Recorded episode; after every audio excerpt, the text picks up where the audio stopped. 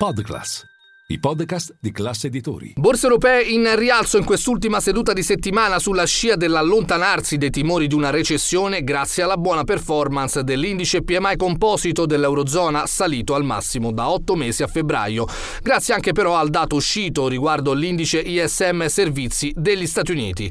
Questo è Ultimi Scambi. Linea mercati. In anteprima, con la redazione di Class CNBC, le notizie che muovono le borse internazionali. Andiamo quindi a vedere le principali borse del vecchio continente. Stocks Europe 600 chiude con un rialzo dello 0,97%, migliore però piazza in Europa è il DAX di Francoforte che chiude con un più 1,64%, poi il FTSE MIB più 1,56% che si conferma la migliore della settimana. Seguono il Caccaran e poi l'AEX di Amsterdam. A Piazza Affari brilla Iwit con un più 8% dopo i conti 2022 e la guidance del nuovo piano industriale al 2026. E poi Amplifon, la società leader nelle soluzioni uditive con un più 6,7% grazie ai conti con ricavi da 2 miliardi di euro in aumento dell'8%. E ancora Prismian ottiene due commesse in Olanda da 1,8 miliardi di euro e un portafoglio ordini che sale a 8 miliardi e mezzo e poi Stellantis che beneficia del giudizio degli analisti della Royal Bank of Canada Canada. Tra i peggiori invece Saipem, Campari e seguono poi Bussi Unicem, Terna, A2A e Tenaris, comunque positivi.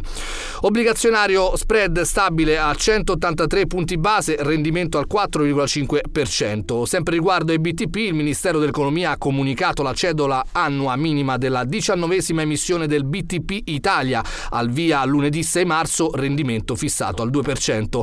L'Istat poi ha diffuso i dati sulla crescita per il quarto trimestre 2020 2022 e il PIL è diminuito dello 0,1% rispetto al trimestre precedente ed è cresciuto dell'1,4% nei confronti del quarto trimestre 2021. Le attese però erano di un più 1,7%.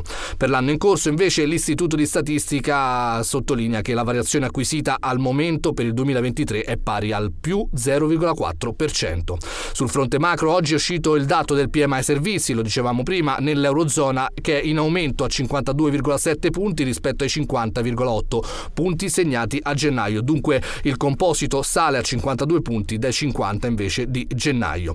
Tra gli speaker di spicco a livello di Eurozona è intervenuto il vicepresidente della BCE Luis De Guindos in un dibattito universitario a Madrid e ha sottolineato come la situazione economica dell'area euro è migliore di quella che prevedevamo lo scorso dicembre e il quarto trimestre è stato complessivamente positivo sulla dinamica del PIL e crediamo che possa esserci una crescita positiva anche per il primo trimestre dell'anno e quindi l'ipotesi recessione tecnica non si è realizzata. Infine il petrolio, i prezzi si sono rimessi in carreggiata azzerando le perdite dopo essere arrivati a cedere oltre due punti con il Brent sulla parità e il WTI in aumento. Ad affossare i contratti erano state le indiscrezioni del Wall Street Journal secondo cui gli Emirati Arabi Uniti potrebbero lasciare l'OPEC per divergenze con l'Arabia Saudita. A risolvere i prezzi sono stati invece i rumors riportati da Bloomberg Bloomberg che, citando fonti vicine al dossier, spiega che Abu Dhabi non avrebbe intenzione in questo senso. Gli Emirati Arabi Uniti ufficialmente hanno però sempre confermato la volontà di attenersi agli accordi OPEC per l'anno in corso.